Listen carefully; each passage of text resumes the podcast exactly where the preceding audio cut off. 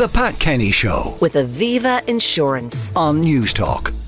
The Catholic Archdiocese of Dublin has made dozens of submissions to the City Council seeking to delist as many as 32 churches and parish centres from a new tax that is supposed to spur house building on vacant land. Arthur Beesley, current affairs editor of the Irish Times, is on the line now. Arthur, good morning. Morning to you, Pat. So, um, first of all, what is this new tax uh, that has scared the Archdiocese of Dublin? This is the residential zoned land tax, which is to be imposed from the start of next year on land zoned residential, which has a facilities such as water, those kind of services available to it, and which is unused. And the idea is that this tax will be levied at a rate of 3% on the market value of the land, uh, thereby, uh, thereby, it, there- there- thereby encouraging, if you like, Yeah. the owners of the property to actually use the use the property for for house building. Essentially, the aim is to uh, act against land hoarding. Yeah, and and you can understand how uh, developers trying to assemble a land bank may have land lying dormant, undeveloped, and perhaps even producing an eyesore in a locality uh, because they want to assemble a bigger land bank or they want to make a bigger profit, whatever it might be. But three percent. It might sound small, but when you think about it, you know, in 10 years, uh, you've paid 30% more for the land effectively through tax than the Well, original. that's exactly that, that, that, that's exactly the that's exactly the objective, if you like. The objective is that people who, who might be looking might be sitting on land saying, "Look at you know this is a rising market. I'm going to wait five or ten years until uh, values uh, appreciate yet more." That uh, such a tax would give them pause to think again in terms of not using the property right now. Okay. Now, why are churches, uh, you know, be they places of worship or parish halls, why are they uh, in this particular category? Because you'd imagine if services are carried on in churches, if there are meetings in parish halls, that they would not uh, have this applied to them. Well, I mean, this is the this is the question, and the uh, the point made in all of these submissions, which were made by the Lawrence O'Toole Diocesan Trust, which is the uh, body of the archdiocese that holds property for parishes. The point made is that these properties shouldn't be on the list at all. It's not a question of their zoning. It's not a question of facilities such as water, utilities. Uh, it's a question that they are places of worship, providing important uh, co- community and social, uh, provide an important politi- uh, community and social function.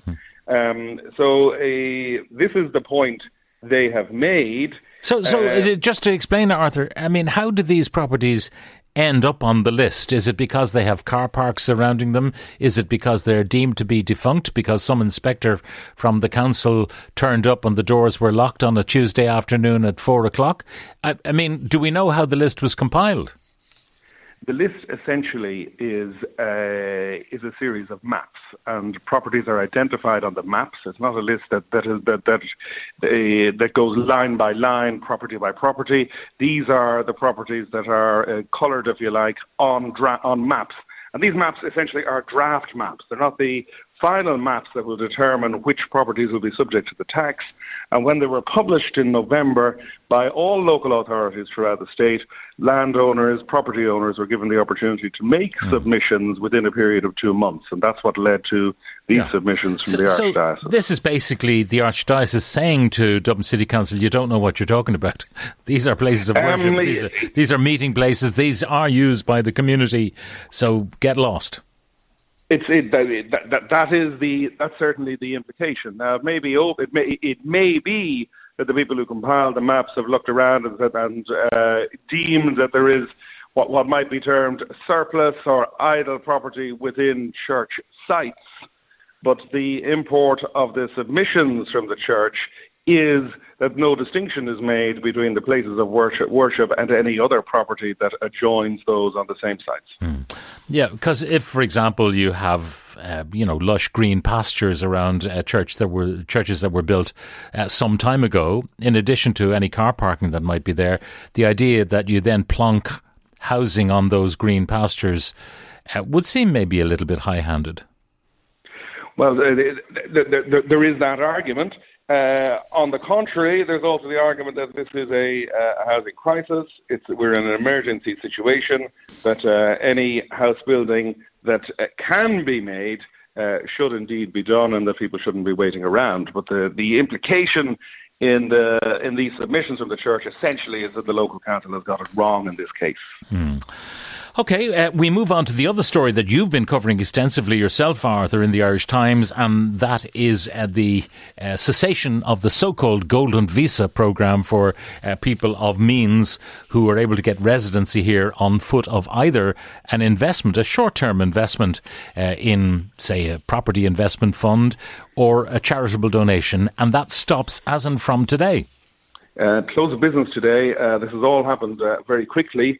The program has been under review for several years.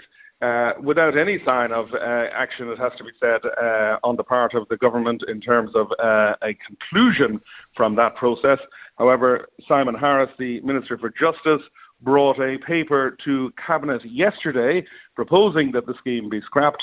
And uh, there and then, yesterday afternoon, the announcement came from the Minister's office that the uh, programme was going to stop as and from uh, this evening. Uh, the minister told the Seanad shortly afterwards that uh, he had landed on this view. He had received very strong, emphatic advice from his department and uh, was therefore going to close it down pretty much immediately. Mm. So any applications uh, have to go in today. Yeah. Uh, do you think uh, this is kind of a considered view? Uh, I know people were saying it's mostly about uh, Chinese people perhaps looking for a way out of China if things go badly wrong for them, if, uh, you know, the government of Xi decides to um, change the rules in terms of wealthy people and so on, so they make a great escape to, to Ireland.